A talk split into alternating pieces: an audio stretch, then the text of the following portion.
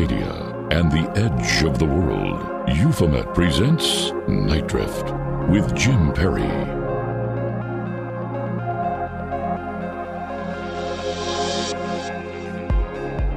Good evening. You are listening to Nite Drift, presented by Euphomet, and I'm Jim Perry. Coming to you tonight from my home studio in the hinterlands of the Oregon coast to the mothership, Alternative Talk 1150 AM KKNW in Seattle, and streaming worldwide at nitedrift.com. Tonight is going to be a really fascinating and, and deep show. We have guest Lesley Mitchell Clarke, who will discuss the use of skilled hypnotherapeutic regression in working with individuals who believe that they have had extra slash ultra terrestrial contact or other experiences of high strangeness. I can't wait to get into that and probably way too many questions for what we have allotted for tonight, but that's why we do this show every week. So Lesley can come back if we don't get to everything, which of course we won't. But first, journalist Ralph Blumenthal joins us to discuss his New York Times article that was released this week news of an upcoming congressional hearing on UAP activity. That's next. Of course, there's some folks that wonder how important are governmental disclosures like this really? Especially for those that have maybe moved past a nuts and bolts explanation for such things and have dived deep into high strangeness the, the, the elements of consciousness of ultra terrestrials.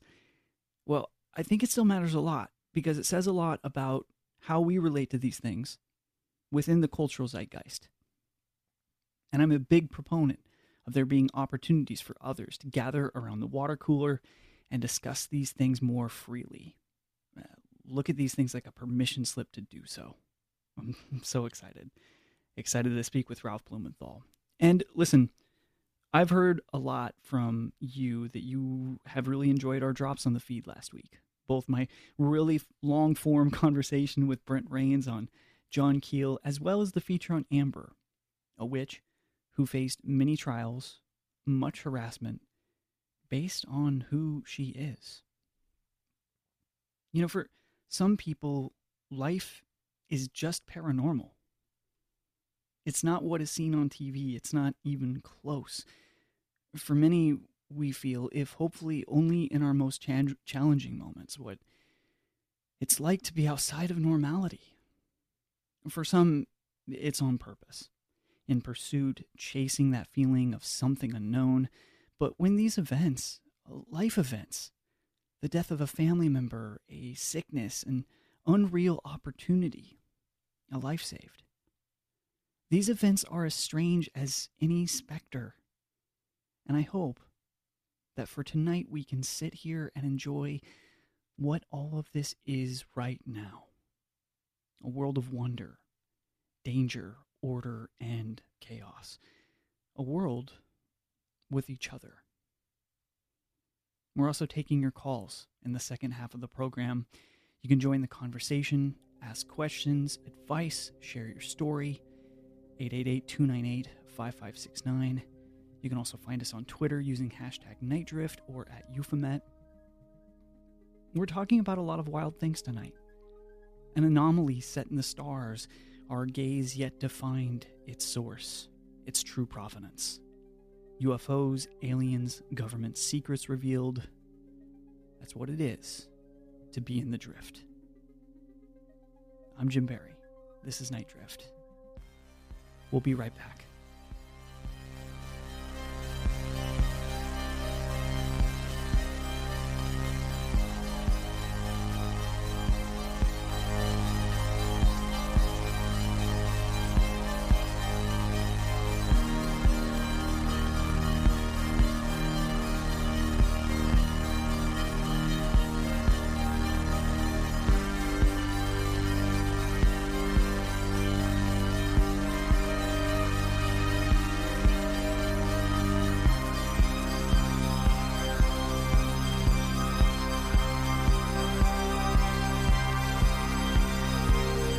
Follow Nite Drift with Jim Perry on Spotify and subscribe on Apple Podcasts to receive new episodes of Nite Drift automatically and gain access to all of our past episodes.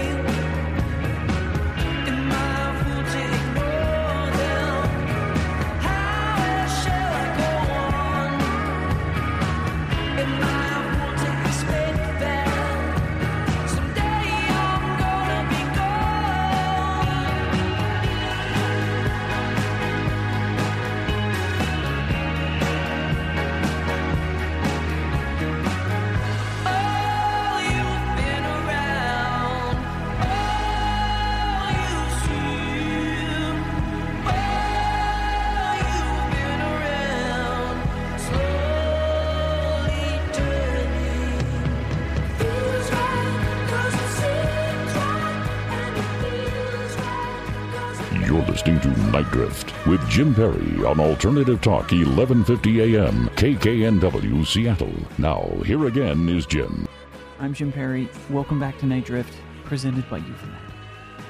A real quick thanks to our sponsors, including AMC Networks, Shudder, and of course a thank you to our patrons over at patreon.com slash euphomet, and thank you for listening.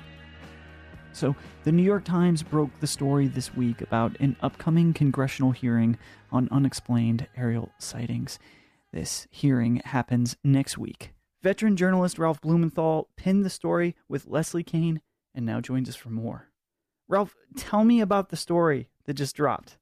Uh, Jim, thank you for having me on again. Uh, Leslie and I had heard uh, some time ago, um, sort of secretly on the QT, that the uh, House Intelligence Subcommittee um, was going to have hearings uh, or a hearing on uh, the UFO situation, UAP, whatever they want to call it. They keep changing the names. Um, and uh, but so we we got uh, clearance finally to run the story. Times is interested. We broke the story a couple of days ago, and the hearings are going to take place next Tuesday. The hearing. Um, by uh, a House Intelligence Subcommittee, and it'll be the first hearing in uh, 54 years. Uh, it, it's it's breathtaking the historical nature of this, and I think a lot of people are excited to to hear what comes out of this. Now, who are some of the particular individuals? Who are the players involved in in making this hearing happen? Well, um, Andre Carson is the um, chair of the subcommittee. Uh, he's from Indiana, Democrat. Um, and um, he told us that uh, he's, you know, willing to take a little bit of heat. Uh, he knows it's uh, kind of a controversial business, UAP. Uh, it shouldn't be, but it is still subject right. to ridicule. And um, but he and uh, other members of the uh, committee um, I'll say it's very important that these issues be aired now. And uh, you know, we've made a lot of progress uh, in in confronting the reality, which is you know, as as the Navy uh, said, and the UAP task force said last year in its uh, landmark report, it was only nine pages, but it was a real breakthrough, that these objects are real. Uh, we don't know anything more about them, where they come from, you know, uh, are they intelligent, why they're here, what they can do, really but um, but they're real. So it's it's high time that Congress turn its attention to the subject and try to get some answers. Now, why do you think this hearing is so important historically? Well, the government has been opening up. You know, um, as I said, the UAP report came out last year. Um, it was really kind of ground. A lot of people were disappointed. I mean, they wanted more acknowledgement, you know, what these things are. But the government really, I mean, there's a there was a classified annex to the report, so we don't know everything. But uh, you know, the government is is largely mystified too. Um, so they they don't know. Uh, I don't think they know a lot more than they're saying. I mean, maybe they do, but um, I think they're still putting a lot of pieces together. But this is the first time that Congress has turned its attention the first time in you know more than half a century that Congress has turned attention to the issue and trying to get answers. So that is a positive sign. Uh, yeah, most definitely. But what do you think we should look out for or remember during the hearings next week? Well, I mean, there's a lot of questions. Uh, first of all, why did it take you know 54 years for Congress to schedule another hearing? Um, a lot of questions about what, what is known. There's going to be a classified um, briefing uh, for Congress after the hearing, by the way. So the public is not going to know uh, everything that that you know Congress is hearing. So I guess one question is, well, why does it have to be a classified segment? What what does Congress want to get? Um, in the classified sec- segment that the American public can't hear in the public segment. Um, and I mean, there are a lot of questions. Uh, how you know how much other information does the government really have? Um, we've been told repeatedly that it's not U.S. technology, it's not Soviet, it's not Russian. Um, how does the government know that? Um, um questions about uh, you know how these objects seem to, to, to be able to operate transmedium in the water as well as the atmosphere, um, whether they've been picked up by NASA uh, they've been picked up by satellites entering the atmosphere? That's a good question. Um, and of course, the ultimate question is whether the government has actual materials um, uh, or access to materials uh, from any crashed vehicles. Um, And, uh, you know, is the government trying to reverse engineer this technology? Because it's astounding technology. These things, you know, uh, operate at amazing speeds. They turn on a dime. Uh, they plunge down, you know, from 30,000 feet to the uh, top, you know, top of the water in, in seconds and, uh, and maybe operate underwater as well. So the technology, you know, they, they operate without um, visible means of propulsion. There's no, you know, jet trails. There's no, uh, there's no wings. There's no tail. You know, so how do these things operate? I mean, there's a million questions, and uh, I guess uh, how much does the government really know about all this? Now, you and I, we've had really long discussions about things uh, like John Mack's work.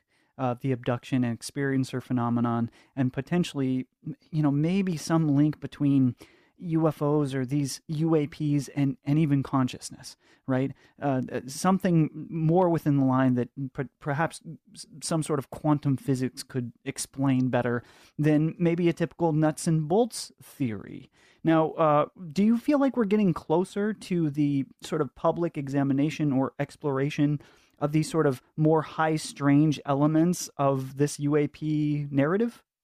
Well, uh, no, the answer is no. Yeah. We're, not, we're not getting much closer because the government is being very cautious uh, with some reason. Uh, they don't want to get ahead of themselves. Um, there's been no talk of, you know, aliens or, uh, you know, uh, who, who's uh, speculation on who's behind these these objects. for the for the time being, just saying that they're real is interesting enough. But my book on John Mack is, you know, something totally different, and the government has not addressed these questions. John Mack, you know, as a Harvard psychiatrist, was very interested in in the accounts that he was getting from his you know patients and so-called experiencers that were very vivid they were not these people were not insane um, they were not deluded they were not making it up uh, they didn't want detention, if anything. Uh, so, you know, John Mack was putting all this together and trying to figure out what was going on. But that's way ahead of what the government, you know, where the government and Congress is now. They're, for the time being, they're just trying to figure out, um, you know, the aerodynamics of these objects and plot their course. And the Navy instrumentation has captured them for the first time. You know, radar and uh, FLIR, you know, thermal imaging devices and they've been eyeballed by pilots like Dave Fravor, uh, very uh, highly accomplished pilots. Um, we've spent millions of dollars of training these pilots. So when they say this is what I've seen, you know, you got to listen to them. Um, so that that's where we're at. Uh, the other stuff is, you know, is often the future and it's much more speculative. And and Jim, you know, in our story, uh, this story and other stories for the New York Times, we've been very careful not to get ahead of ourselves and you know not to uh, open ourselves in the times to you know criticism for speculation or talking about things that are not nailed down we've been very careful to keep the um, stories in the paper focused on um, you know th- this hearing, uh, this upcoming hearing, um, what what uh, instruments have uh, you know recorded about these objects, things like that. The article is called House Panel to Hold Public Hearing on Unexplained Aerial Sightings. Uh, you can find that right now on the New York Times. Uh, another great article with uh, with with your partner in crime over there, for lack of better words, Leslie Kean, uh, who are responsible, of course, for the Breakthrough 2017 articles that opened the, the, the pathway, the mind of so many individuals that were maybe sitting on the fence and made it okay to talk about this stuff around the water cooler. So I thank you for that. Your book uh, on John Mack, entitled The Believer, the best place to get that, you can just go into the show notes and find that. And you can find your work. Uh, what's your website? Ralph? Um, RalphBlumenthal.com. I have uh, uh, all my articles on there. I've, I have information about the book, where to get it, um, other interviews I've given, Jim, and thing, you know, articles I've written about the phenomenon. So it's a good place to have everything collected. Well, Ralph, as always, thank you so much for keeping us updated. I look forward to chatting with you in the future and uh, keep looking up over there. Just look, don't look up. Thanks, yeah. Jim. Real pleasure. Appreciate it. Thank you, Ralph. Well, take care. Talk to you soon, man. Bye bye. All right, we have to take a short break here on Nite Drift. I'm Jim Perry. We'll be right back with more and Lesley Mitchell Clarke.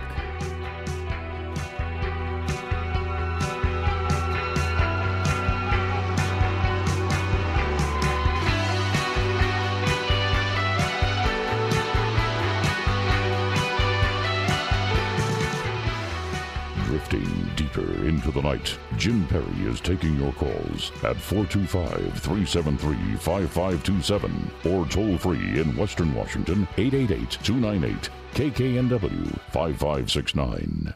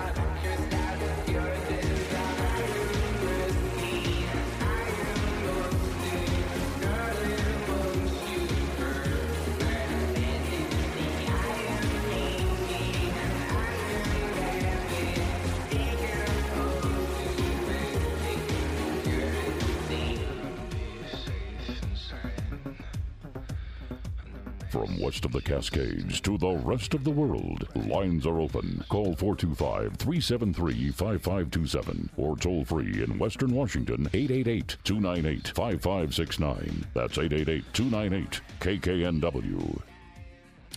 The legendary Ross Mitchell, everyone. We're back here on Nite Drift. Find us across social media at Euphomet and me at It's Jim Perry. And if you are listening to this live, the radio broadcast of the show, and want more, you can find all of this on the Euphomet podcast feed wherever you listen to podcasts. For more information, visit euphomet.com.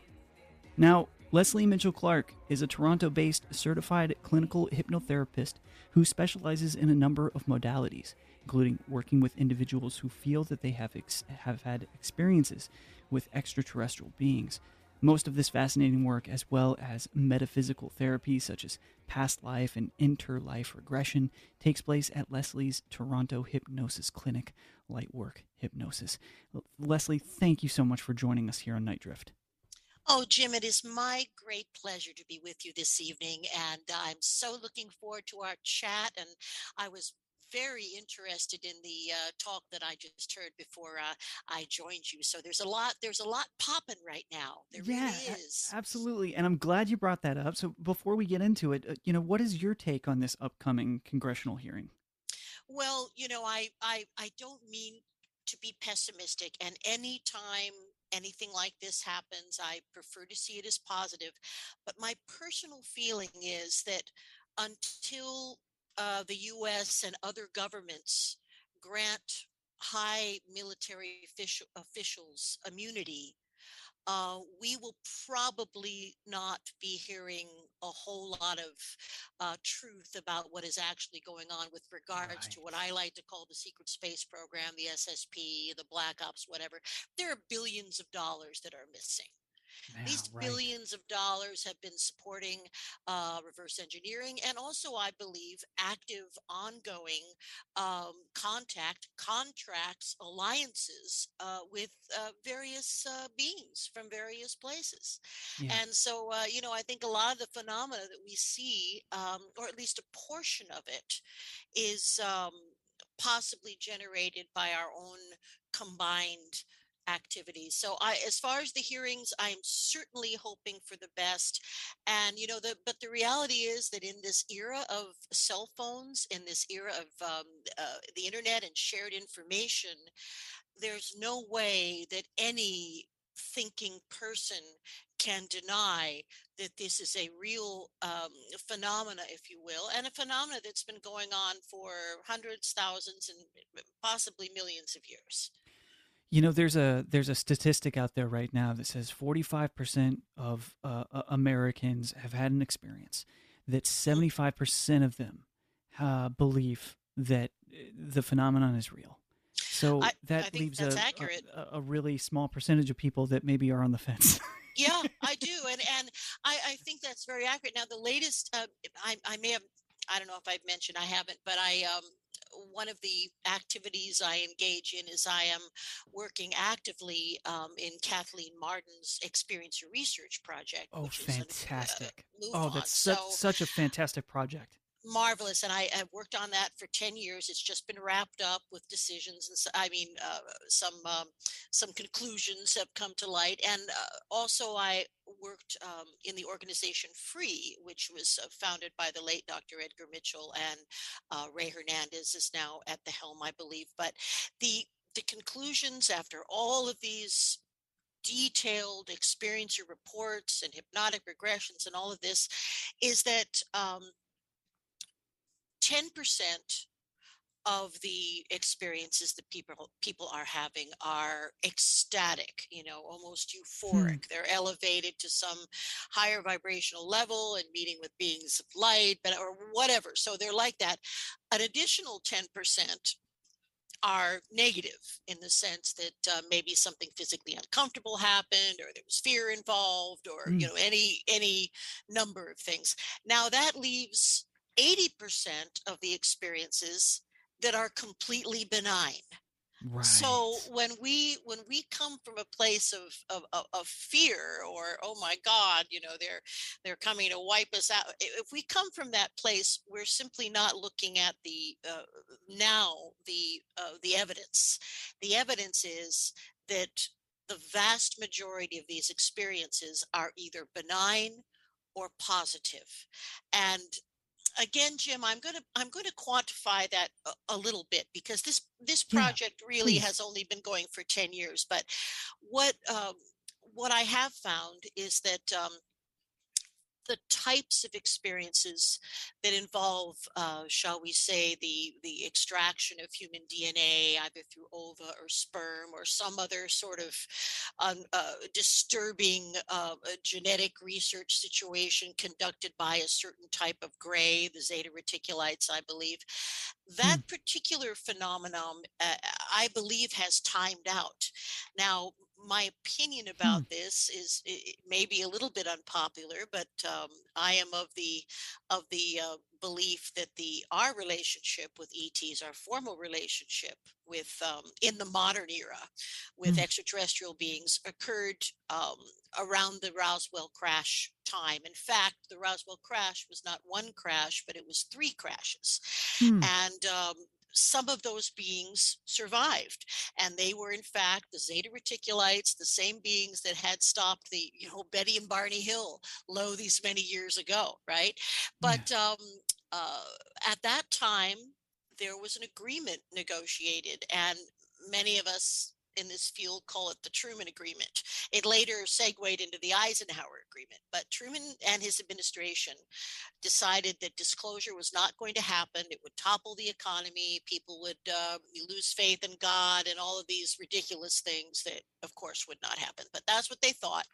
So they made a deal with these particular um, hybridized grays uh, that um, in exchange for technology that we could manage. And by that, I'm talking about uh, fiber optics, um, uh, integrated circuits, uh, hmm. Vel- Velcro, actually. Sorry, but really Velcro's in there. But you know that was one of the things that we received in exchange for that. Uh, uh, the uh, those particular ETs said, "Well, we we're having trouble. We can't procreate. Um, uh, we we have a we have a distant biological relationship to you. We just want to take you know a few little bit of DNA just from a few people." Wow. And of course, what ended up happening is that was very far from the truth. These zeta reticulites carried out a, massive uh, DNA research program, and many, many people who would now be in their 60s and such mm-hmm. experience these very uh, terribly traumatic, uh, in so many ways, you know, experiences. But what we see now um, is of a completely, a, a very different character. Is that right? Yeah. Huh. Well, uh, so how? What are some of the contrasting features of of what uh, folks are experiencing now? What are they reporting? What I would have to say, is, first of all, um, uh, I don't believe that there is any such thing as a person who has had a single experience. Mm, hmm Um, there is a pattern that experiencers' lives follow where they begin having contact that is benign or very minimal from usually the age of three is when it seems to begin. So very often someone will come to me with like a big chunk of a partially recovered memory missing time and other kinds of things. And when we get in there and, and begin to work together and I I ask uh, I ask the individual to travel to the first experience of high strangeness that they've had. Invariably, we go to a very early childhood moment. So we have mm. a hmm. lot of people who are, um, and I, I don't want to get too airy fairy about this, but but we are talking about issues that involve reincarnation and interdimensional aspects. Mm-hmm, mm-hmm. Um, but um, it seems now that many, many people who are coming to see me and who are experiencers, um, if I can, uh, if I can um, help them by doing a past life or interlife regression, you know, I will invariably hear that they have had many lives on either another specific planet or other planets, and that they have made a conscious choice to incarnate here on our earth plane uh, with the with the eye to assisting humanity into moving to the next stage of our evolution, the next vibrational level, if you will. So, all these people that come to see me, and also people like yourself, Jim, and Ody, and everybody in your staff, we are all midwives of disclosure. Mm. We are here to, at this specific time, in this specific place, for the grand experiment, for open contact, a contact to occur, and for us to re- reconnect with our genetic cousins. Oh, how fascinating! I, I I have so many questions, and and uh, you're you're giving uh, the audience here a, a, primer on a secret history of extraterrestrial relations. Uh, so so th- there's a lot of things I I, I want to ask you, but, but, but let's let's take a let me take a step back for a second, just okay. so I can properly introduce you and and what you do because it's it's so very important. So maybe maybe we'll do it this way. Uh, someone comes up to you and tells you they believe they've been abducted mm-hmm. and they want your help. How would you then describe what you can do for them? Well, the, when when I'm first contacted by an individual, and these days it's usually by phone first mm. or online in some way, and um, uh, the first thing I do is I have a really long, what I would call consultation with mm-hmm. that individual. And I mean, it's never going to be less than an hour and probably longer. And I ask a number of questions, uh, not only details about the experience, but I, I look into medical history, psychological history, um, familial um, fellow experiencers, because I do believe that many, much of this phenomena occurs through familial lines. So mm. um, I, I have a whole array of things that I talk about with that individual, um, not only to know their story and know them, but it's very important for me to determine if the individual is, um, for lack of a better uh, term of of sound mind. Sure. Now, in in uh, in Canada, and I I believe it's exactly the same in the United States. Um, as a uh, as a certified clinical master hypnotherapist, I am not allowed to work with anyone who has been officially diagnosed with a mental illness. Now, by that, mm. I don't mean someone who's having anxiety or is depressed or is in grief. I mean someone where a psychiatrist had said, has said this person has borderline personality disorder or this person Got is you. suffering from paranoid schizophrenia or uh, uh, uh, uh you know bipolar syndrome with uh, right. depressive effect, whatever it is. Um, so it's very important in order to keep my license and my insurance that that um, if I do come now I, I want to say that I think there are many people who have been diagnosed with so called mental illnesses who are experiencers. Um, and one thing doesn't necessarily preclude the other. But unfortunately, at this point in time, uh, we are a little bit uh, backward in our understanding of the human mind and the human mm. psyche. And it is determined that it's too dangerous for me to uh, conduct regression with people who have been diagnosed with a uh, a serious mental illness. So uh, right. that's the that's the first thing that happens. And then um, sometimes uh, if if i'm really not sure if i have you know an odd feeling or whatever i may also see that that individual in person in my treatment space before any hypnosis takes place. So I do, um, Jim, I do everything I can do to um, to you know evaluate that person so that i can figure out the best way to help them. And right. if someone does come to me who say has had a diagnosis years ago as of schizophrenia but is completely controlled i have many friends who are psychiatrists like our beloved john mack and and uh, psychologists who are very open to the abduction phenomena. So i can always find help for for that individual. And, and and that is my main goal to assist to be a midwife to assist these these special special people in waking up and stepping into their personal power and their role in this amazing um, time that we're moving into well that's really fascinating because uh, it, it, in that way you're a midwife in a different way as well because there mm-hmm. there probably have been cases where and correct me if i'm wrong but it, it, it appears there probably are cases when someone comes through and potentially they they they may have an undiagnosed disorder mm-hmm. but because of yes. you pulling in resources from psychologists and, and other professionals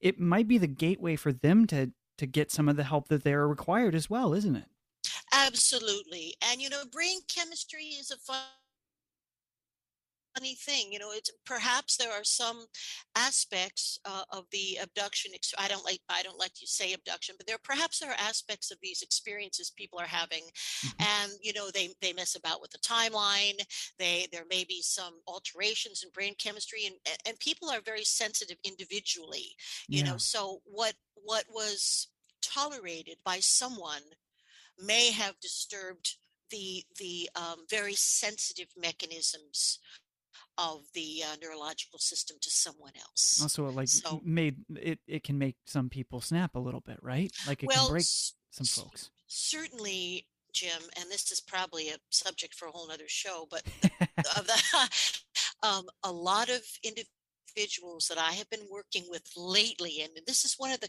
contemporary things that I've been seeing accelerating over, say, the past five years, are individuals who have been through what we call the 20 and back, uh, have participated in the secret space program, have experienced amnesia and been moved around in the timeline, and oh actually oh served our country and other countries. They're, they are unacknowledged veterans suffering with PTSD that is unacknowledged. Oh my gosh.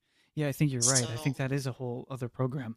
Uh, wow. Yeah. Um, uh, fa- fascinating. Um, listen, this uh, this hypnotherapeutic work that, hmm that you are doing, d- does that work stem from uh, uh, an interest in ufology first, or or when did this all sort of begin for you?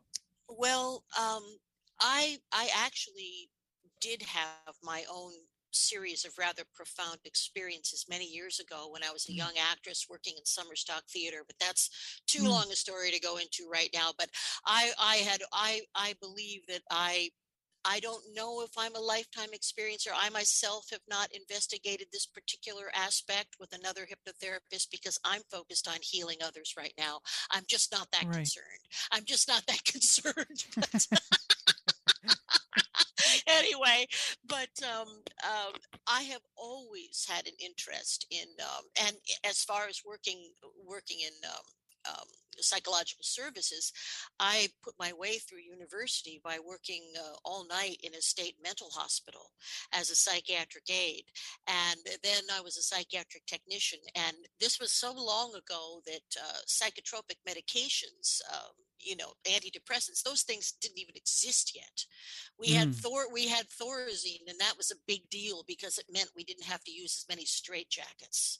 I'm telling Oh, you, man. seriously, it was so. I have seen, you know, I have, I have looked um, extreme mental illness right in the eye, and I think that all those years of doing that work were part of my training uh, for what I do now. You know, I mean, I could have said, "Oh, woe is me," you know, there's no money, my father won't help me, blah blah blah. I got to do this awful work. I got to stay up all night, yada yada yada. And and I know there was a lot of that at the time, but now when I look at that, I say, "Oh my goodness, I I like have a separate university degree in profound and often violent mental illness." Yeah. So um, I can, I guess I can sort of smell it, Jim. And you know, if I have any doubts, if I have any doubts about a person's stability and and um, and the um, benevolent and healthful aspects of doing regression, if I have any doubts, I will always err on the side of holding back. Yeah. Yeah. Always. How how does hypnotic regression actually work, Lesley? Well, you know, Jim, I got to tell you, hypnosis is ancient in the extreme. I mean, it's it's more than Hmm. six thousand years old. That's our recorded history. But if you believe possibly in antediluvian civilizations or advanced civilizations, I believe it extended into that realm, along with many of the other uh, uh, Vedic uh, or or or Asian or subcontinent um, healing techniques that we have Sure. Right. that we that come from our deep past so the principle of it is really very simple. As you know the our conscious mind the part we walk around with and do our do our stuff you know that's really just sort of a tiny part of who we are. The biggest part of us is our subconscious mind which is where our our belief systems are formed. It's where our memories are stored all memories.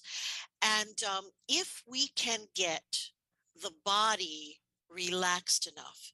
And uh, you know i do it by really just talking and making somebody feel safe and relaxing all their muscles and all kinds of other things. But if, if we can get the physical body relaxed enough and that means in the alpha state minimally uh, then that um, that membrane or curtain or whatever you want to call it that separates our conscious from our subconscious mind evaporates and Hmm. so uh, say when i'm doing a when i'm doing a, a past life regression and i must i want to stress this i did not reinvent the wheel here i have adapted past life and interlife regression techniques that i have used for years to work in this specific area so the same thing about memory applies to those types of regressions as well. So after I get the body nice and relaxed and um, I begin moving someone around in their current lifetime, just from uh, positive uh, experience to positive experience. And by doing that, I'm sort of uh, lubricating the whole memory mechanism, if you Hmm. will. And then if it's a past life regression, then we go into the womb and then beyond the womb. And if it's a, a regression that involves uh, an experiencer's um, situation, I will do one of two things. I will I will take the uh, the client or patient directly to the experience for, of which they have partial memory, and or I may take them to the first experience that they have had in this physical lifetime.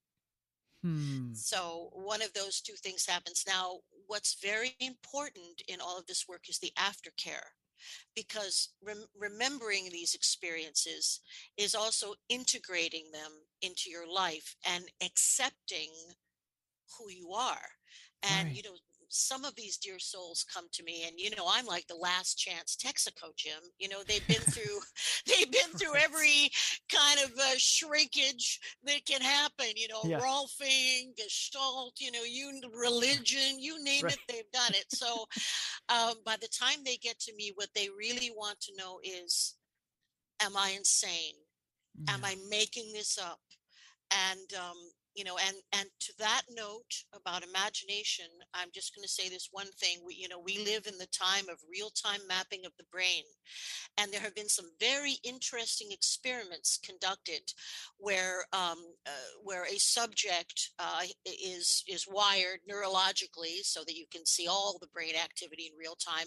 And then someone like me comes in and and brings them through a um, regression process. Well, amazingly, and this has been done many times and it's consistent. So amazingly, the the parts of the brain that are firing that are lighting up, if you will, are the deep memory centers. You know, the mm. amygdala and what we used to call the um, uh, the reptilian brain. You know, this is this yeah. is this is what's resonating.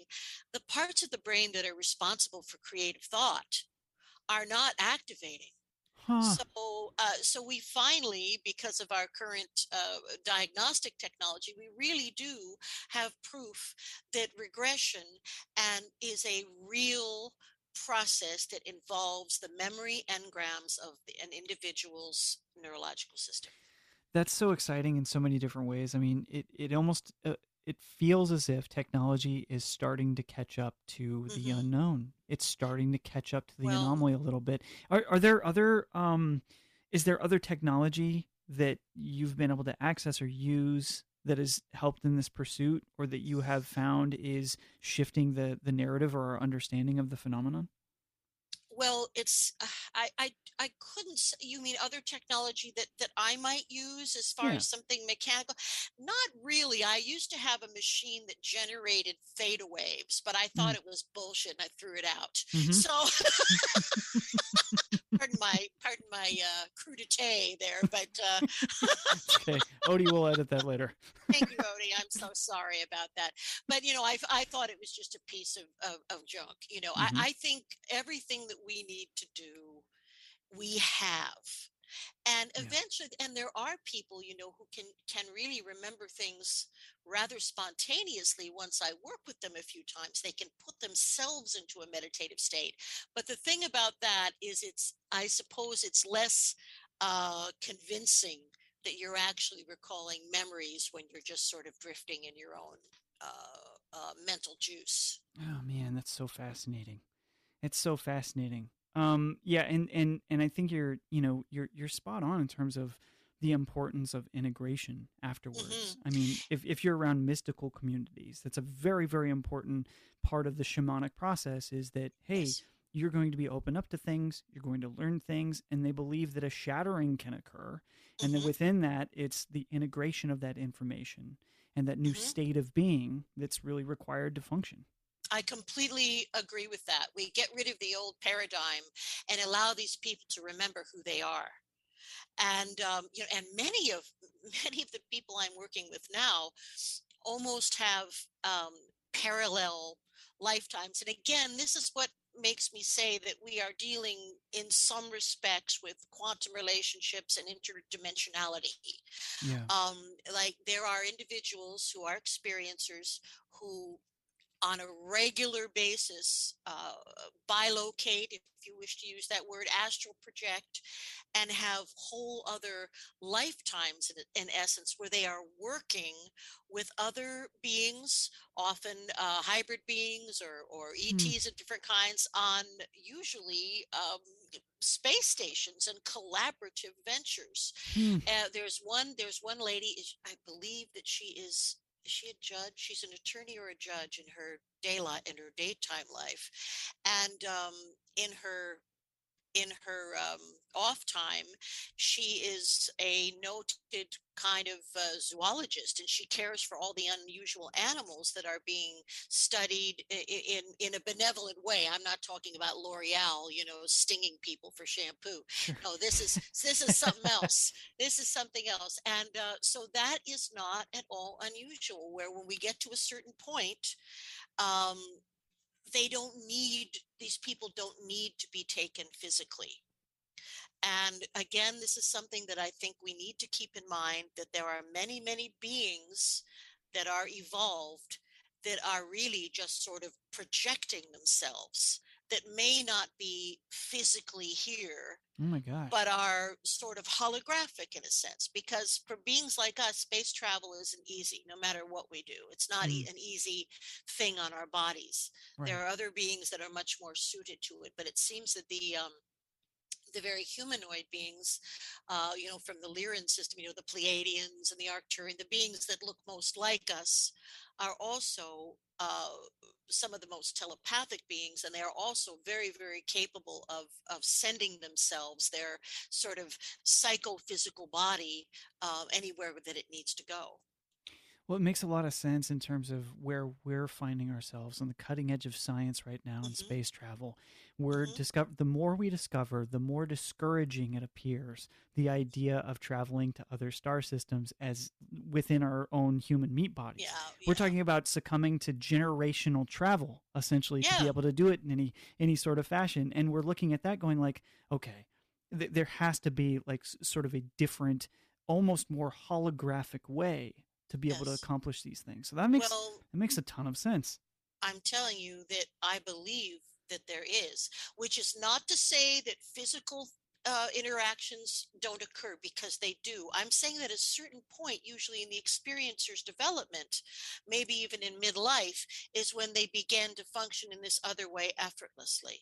Now, in the secret space program, those knuckleheads tried to uh, simulate this with uh, super soldiers. That's a whole nother story. But at any rate, I think that's what we're looking at. And uh, we're looking at um, some also, uh, there is space, there is, excuse me, there are. Um, vortices apparently uh, just as you know like the einstein rosen bridge there there are ways to travel from galaxy to galaxy um, through these wormholes uh, that does exist just as einstein believed it did.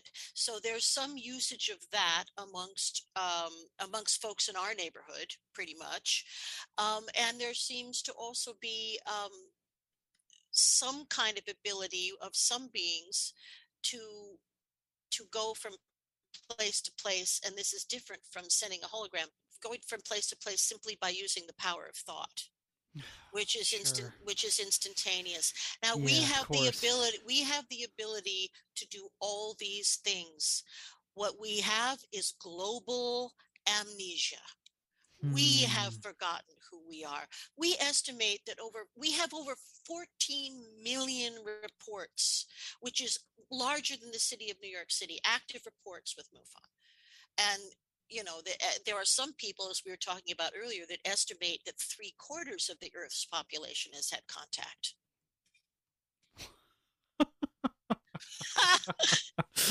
Well, all of it is uh all of it is so overwhelming to think about, especially in contrast to like I love this program because I start the show in 3D consensus reality with Ralph Mhm. Blumenthal and the Mhm. New York Times and the Mhm. congressional hearing.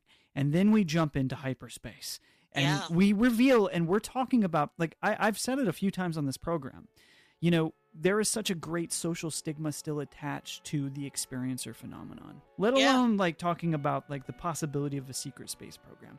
But the idea that an experiencer still cannot be equal to the the the, the person uh, that sees Sasquatch or the person that sees Yeah. a ghost or the person that has seen a UFO. It's still a whole different strata.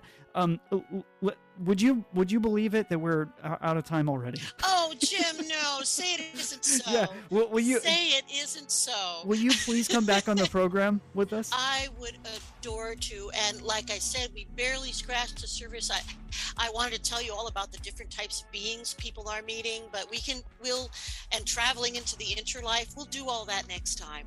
I love it. Thank you so much, Lesley. Lesley, where can people find your work? Well, you can always find me on right now. My uh, my website, which is lightworkhypnosis.com, is having a bit of a facelift. I should have spent the money on my own facelift, really, now that I think about it. But but the website's being facelifted, and um, so you can also reach me on um, on Facebook as either Lesley Mitchell Clarke or Lightwork Hypnosis. And you can always email me at Lesley, L E S L E Y, at lightworkhypnosis.com. I mean, even if you just have a question, uh, it may take me a minute to get to you, but I will always get back to you. Well, thank My you so much, here- Lesley. you are so welcome. Yeah, thank you so much. We're out of time, everybody. Thank you for listening to Nite Drift, and we'll see you later. Keep looking up.